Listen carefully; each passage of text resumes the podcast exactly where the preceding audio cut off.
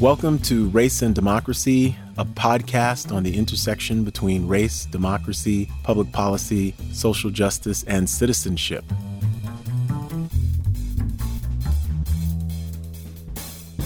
Welcome to Race and Democracy. We are very excited to have this week Doctor Lawrence Ralph, uh, professor of anthropology at Princeton University and the co-director of the Center for Transnational Policing.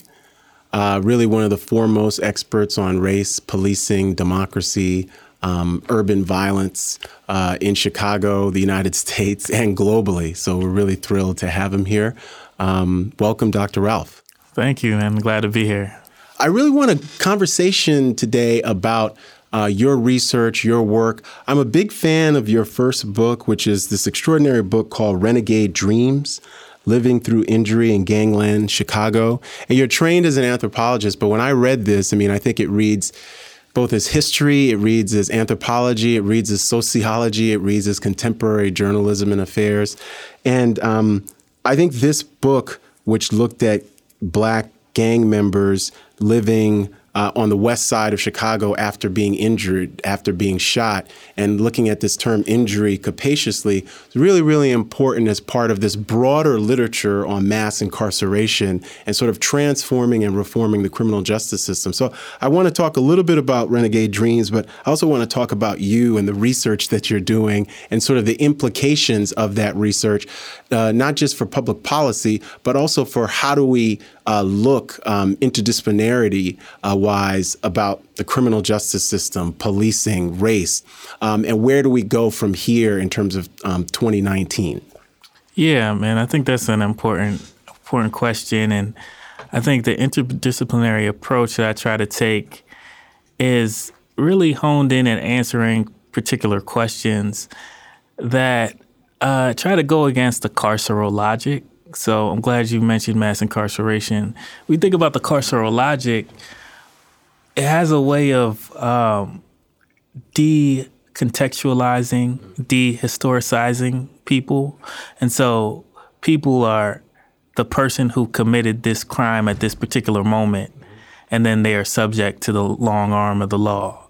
They're subject to mass incarceration because they uh, violated this law, right? Whether it be fines, whether it be marijuana, whether it be murder, right? But we don't think about how these particular laws uh, come into place, how they come into being, how the history of them, the history of policing. And I think when we think about that, we go against the uh, taking out of context, the decontextualization. And I think it is a kind of historicization. We begin to historicize. We begin to think about, okay, what put these people in this particular place in a position in which they're vulnerable. Mm-hmm. And when I say vulnerability, I mean that they are disproportionately subject to something like mass incarceration, or they're disproportionately subject to be shot and have to live with a paralyzing injury for the rest of their lives. Why do they all live the same way? Mm-hmm. And so when we think about that question, why is it in particular Black people from particular neighborhoods who are suffering from particular effects, then that that's a question of history. And I think anthropology and sociology come in when we think about how do they make meaning of their lives within this context, within the history they find themselves. And what gets me very excited about your work and your research, I think you really fill in the blanks of some of this literature. When I think about um, Michelle Alexander's The New Jim Crow, and she talks about how it's easy to love the innocent and innocent Black people. But you look at people who are guilty, people who have actually committed the crimes um, that they might have been charged with, but also are victims at the same time of both, um, at times, gangland violence, but police violence, and have been dehumanized. And you asked us to look at people who might be, in quotes, guilty of some criminal offense, but what is the humanity behind that person? And I think about your work, I think about Danielle Allen's uh, book, Cuz. I think about uh, James Forman's Pulitzer Prize winning Locking Up Our Own. And I think in so many ways, your book um, and your work uh, really um, provides and fills in gaps um, in this literature of, of, of mass incarceration.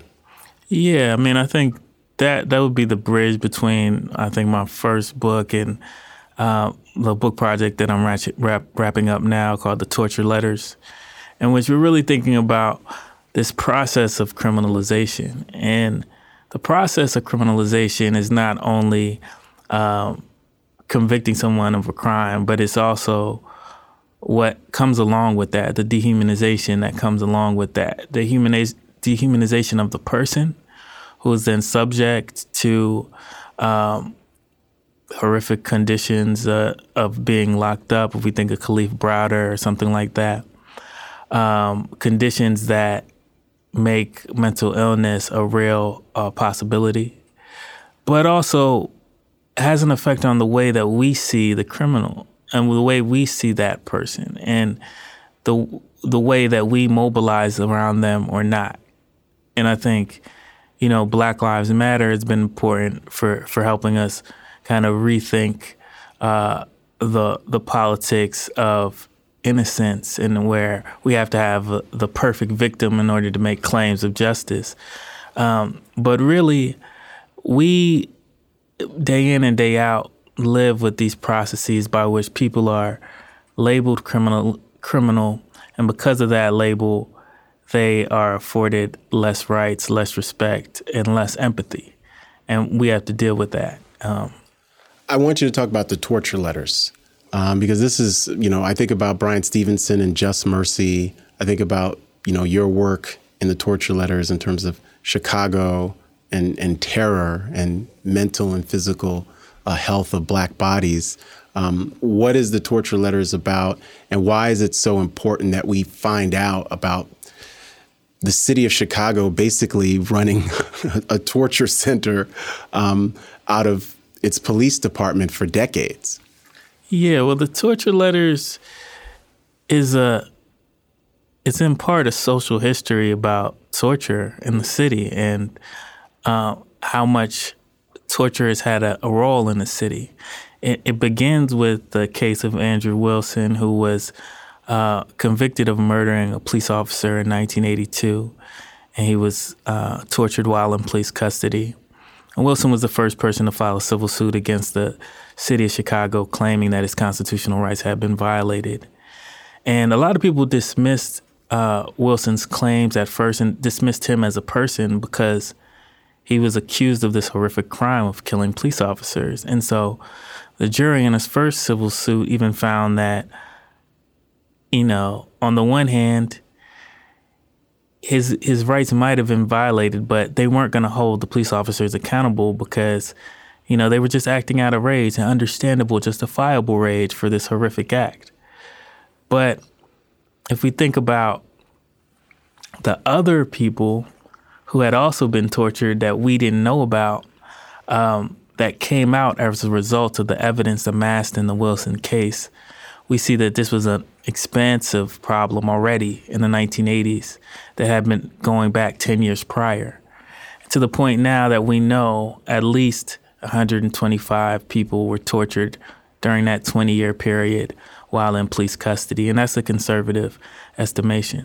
So I move out from those initial cases to look at how torture is impacting the city now, how people are still victimized using the same methods, using the same tactics, and how it's not just John Burge, the, the police officer who was connected with these one hundred twenty-five cases and connected with Andrew Wilson's torture. But since then, there have been also other police officers tied with other histories of torture that extend to Guantanamo Bay. So I I extend and I follow the tentacles of these torture operations and see how it's impacting the city, but see how, as well, if we don't look at it, how it becomes a transnational concern, how it really con- becomes a concern for how we think about democracy. How can this be happening in this day and age, in terms of, you know, two thousand nineteen, but you, you said that this started in the early nineteen seventies, all the way up into the nineteen nineties. Um, first civil suit was filed by this, this Andrew Wilson. How can this happen, and how can we end it? I think it happens in very concrete ways. You know, it happens because um, people have careers in law enforcement in which they move up the ranks, in which they want to protect the police officers that they're serving with. And so torture at a particular pre- precinct can become an open secret. And then it happens at another level because the district attorneys can know about it and, and not recognize claims of torture when somebody comes to them and says, I've been tortured in police custody. They can disbelieve that person because of who they are. And later that district attorney can become the mayor, or that district attorney can become a judge. And so the secrecy happens at another level. Mm-hmm. And as time goes on, people still have interest in maintaining that secret. Not only that, they become more powerful. So they are more effectively able to contain that secret, which allows it to happen. So what we're really talking about is no mechanism for accountability. And that's how torture uh, proliferates. There's no internal mechanism for accountability, either at the state level or at the wider municipal government level. And because of that, to the public, it doesn't exist. It only exists through the stories of the torture survivors and the people who care about them. And so I think that's part of the reason why, as a populace, as a country, we have to care about the the victimized. You know, whether they're supposedly guilty or not, we have to care about what they say they've been through. And we have to um, try to hold people accountable for that, despite despite that. How did the torture of the victims in Chicago impact families and a wider network of communities in Chicago? Well, it's been hallmark in that regard, and, and that's part of the reason that, that drew me to the book. Actually, I started kind of bit by bit collecting information on the torture cases in the early two thousands, and in two thousand six I started. Uh, and over that time, I, I grew very discouraged uh, because in two thousand ten, John Burge, the police officer associated with this torture, was tried and convicted of perjury and obstruction of justice, and he went to jail for about three years. But this was a torturer who went to jail for three years, and the reason why he couldn't be tried for torture was because the statute of limitations passed. And so after he tortured Andrew Wilson, uh, the governor at that time put into legislation Uh, a statute of limitations, right? So the travesty was that he had been tried too late. The torture had come to light too late, not that somebody was victimized because of the torture. And so, you know, counterintuitively, the fact that Burge could only be tried for perjury and lying uh, disheartened me about the the the Um, potential for real justice and real change. So, you know, I, I kind of got disillusioned with, with the project. But then in two thousand fifteen, um, the survivors of, of torture wanted reparations from the city, a reparations judgment. And what was interesting about that is— How much was that judgment? Uh, well, it was holistic. So on the one hand, it was five point five million dollars for the torture survivors, fifty-seven torture survivors. But on the other hand, it was way more expansive than that because it included um, job programs, it included uh, higher education for torture survivors and their families, it included counseling for the torture survivors and their family, it included the uh, building of a Chicago Torture Justice Center where anybody who has been victim of police violence can go and receive counseling, and a lot of torture survivors work there now.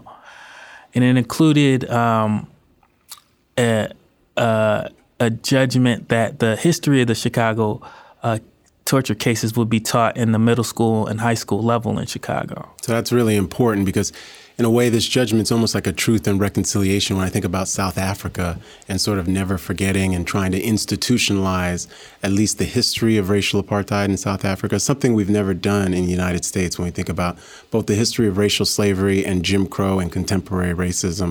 We've never sort of tried to repair that breach, whatever we're going to call it. Yeah, exactly. And I think, you know, as educators, as professors, you know, that that call to educate the public is really uh, something that's inspiring. And so I was I was really inspired by that. And I was inspired by uh, the possibility that it could reach a new generation. And the need, I was inspired by the need for tortured survivors to want their, what happened to them to be known uh, to, to the new generation, because it's really sacrificial, saying that, you know, even though it's happened to me, this this could happen to you too. You're vulnerable, and therefore you need to know about about this history.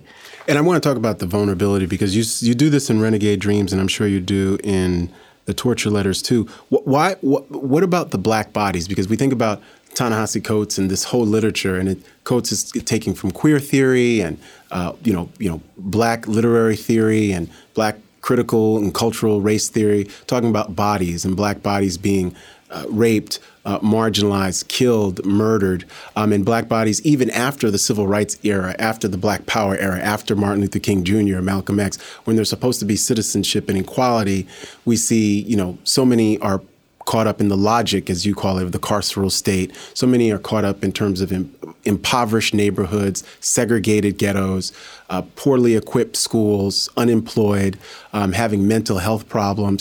Why are Black bodies so vulnerable? When I when I hear you talk about one hundred twenty-five torture victims in Chicago, and then when I remember reading I, reading Renegade Dreams and seeing these these Black bodies that are broken but resilient, is what I take from that book. Why are Black bodies so vulnerable to the large logic of the carceral state and all this marginalization and all this, really, like your second book is saying, torture?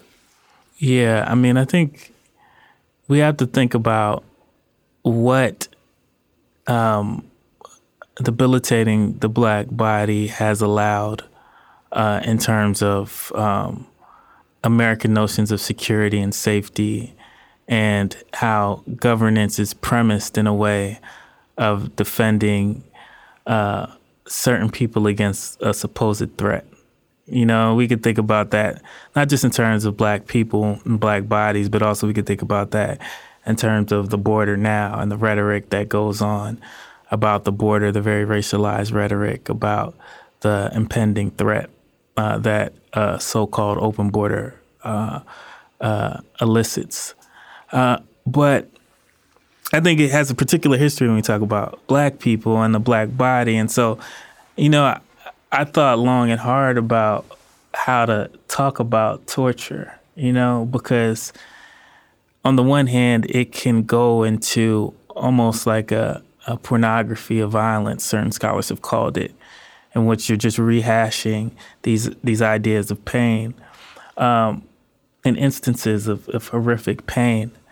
Uh, but I I also wanted to honor kind of what the torture survivors had been through. And part of what even made the torture survivors legible to each other are particular marks that happened on their bodies because of particular instruments for, that, that were used on them by police officers.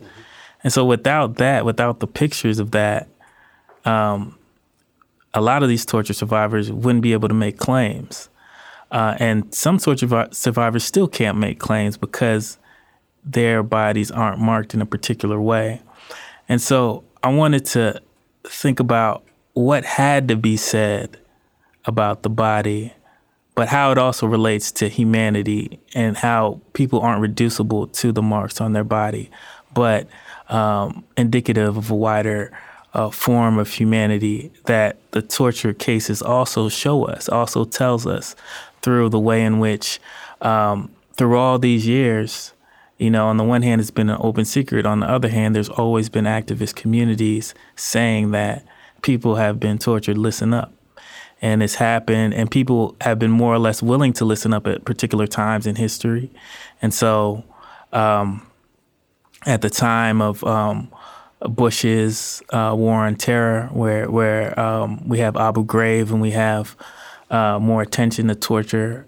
We have a heightened awareness of what's happening in Chicago. At the time of Guantanamo Bay, we have a heightened awareness of what's happening in Chicago.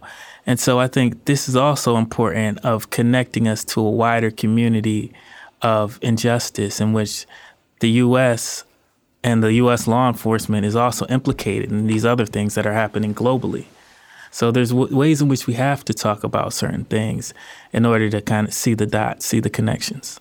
And I want to talk about those global connections and the work that you've been doing both in New Orleans, um, you've been to Geneva, just just all over about policing and violence. And really, you know, when I read and think about Angela Davis and this idea of ab- abolishing prisons, um, people oftentimes don't talk about, well, what are we to do with the police um, and policing and, and what what purpose does police, do the police serve, especially in poor Black communities? And so I wanted to talk to you about, I know you're doing work uh, in New Orleans, and New Orleans is one of the cities that's had a consent decree with the with the Justice Department.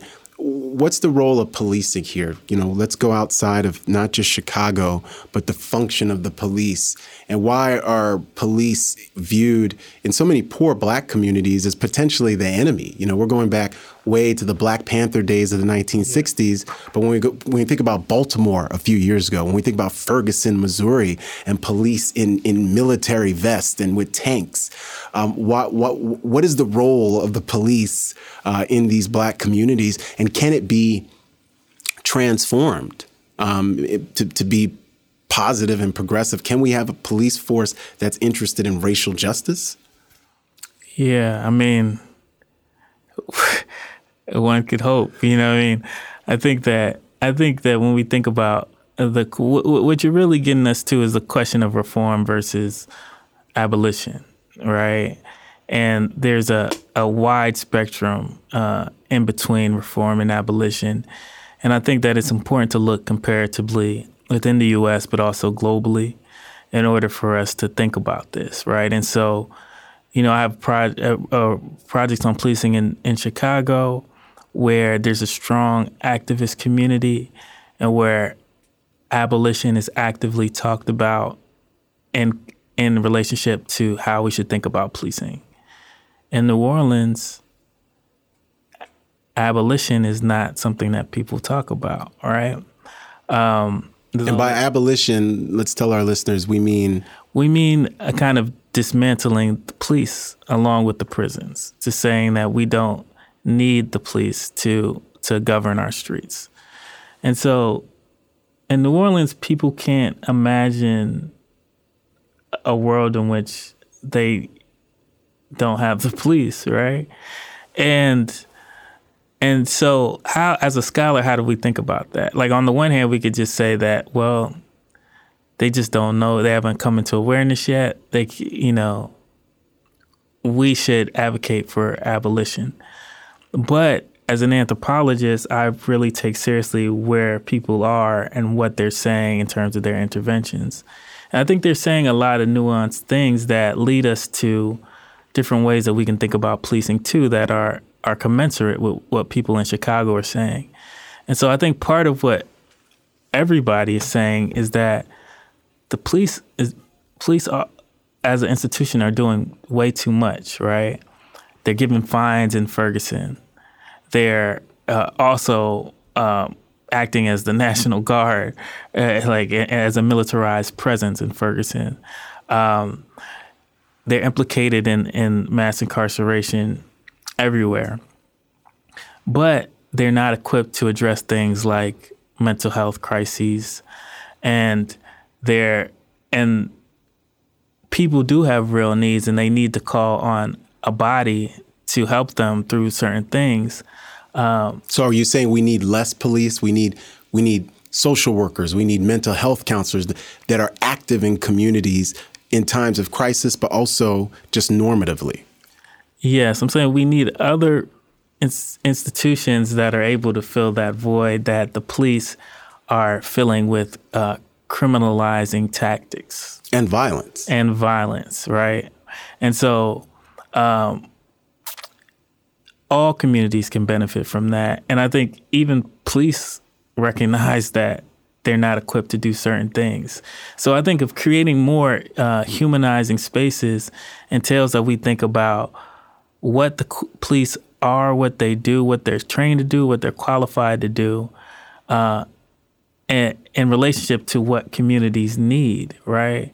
And we can't say that the answer for communities is to lock everybody up, right? Uh, we said that once and it's not working. And I think on a large scale, um, there's agreement that that project hasn't worked. And so we need to think about what will work and recognize that the police is not equipped to help us get to that next stage and get to that next level of what will work. And so when you think about the implications for your work, um, where do we go from here in the context of, you know, consent decrees, in the concept, in the context of, you know, post-Ferguson, post-Michael Brown? We have Black Lives Matter as a movement. Um, there was just federal legislation signed by the President of the United States that did reduce um, some levels of incarceration, at, at least at the federal level. That's supposed to be um, um, some kind of model, and people are talking about even more comprehensive uh, mass incarceration reform. Where do we go from here, and what's the role? How would you ideally envision sort of policing, uh, racial justice, uh, violence in the twenty-first um, century as you're doing your your research, both in Chicago, New Orleans, and just globally?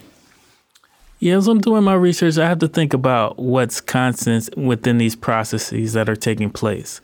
And so what I see is a, a common theme of criminalization that leads us to not care about the people who are being affected and to uh, allow anything to happen to them, make it permissible f- for anything to happen to them because we don't care, right?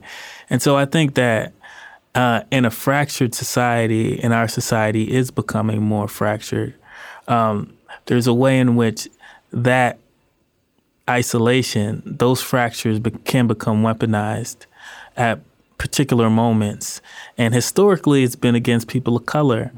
Uh, but you can always find another group to criminalize and therefore implement uh, policies that uh, go against their interests, right? And thus then compromise democracy uh, or compromise how we govern.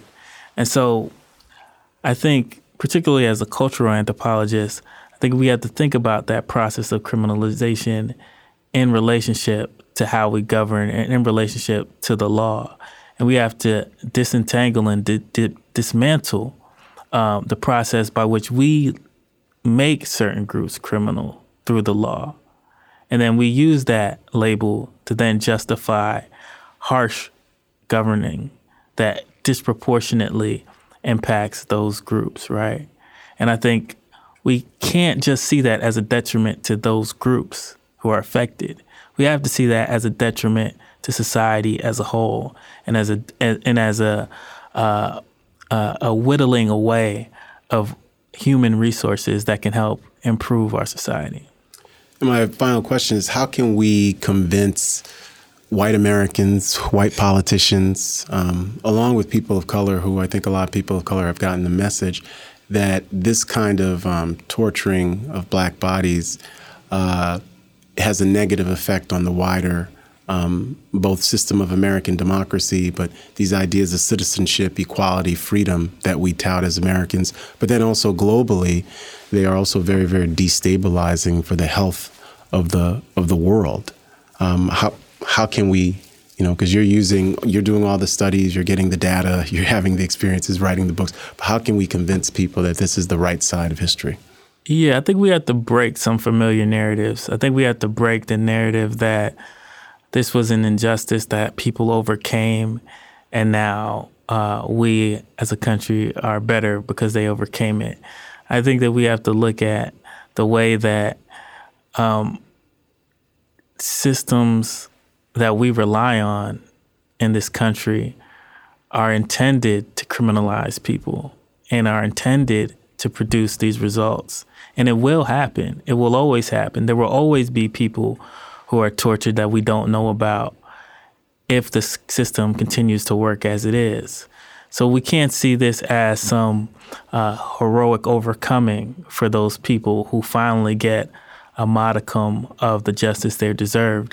But we have to see it as a fundamental issue with how we govern in society and think about why it is allowed to happen and what's preventing it from happening again, right?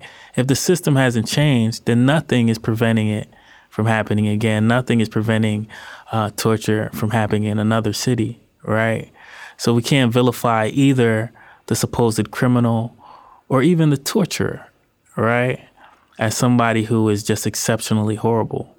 We have to look at the system that allowed that person to torture without sanction till this day. In Chicago, we have reparations for torture survivors, and we can say, wow, this is the first time that people have gotten reparations. Uh, but on the other hand, there's still never been a police officer who has been convicted of torture.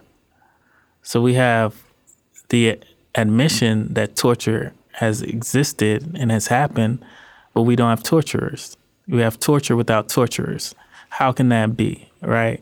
It can be because we are afraid to look at the system and, and really do the work of fundamentally changing how we govern in society, and that's what it will take. Wow. Thank you. Uh, that's a great final summation. Uh, Doctor Lawrence Ralph, uh, professor of anthropology at Princeton University and the co-director of the Center for Transnational Policing. Uh, we've had a great conversation on race, democracy, uh, policing, and police violence. And I can't wait to have you back on race and democracy when your new book, The Torture Letters, yeah. uh, comes out in the fall. Looking forward to it. Thank you. Thanks. Thanks for listening to this episode. And you can check out related content on Twitter at Peniel Joseph. That's P E N I E L J O S E P H. And our website, C S R D dot L B J dot U Texas dot E D U. And the Center for Study of Race and Democracy is on Facebook as well. This podcast was recorded at the Liberal Arts Development Studio at the College of Liberal Arts at the University of Texas at Austin. Thank you.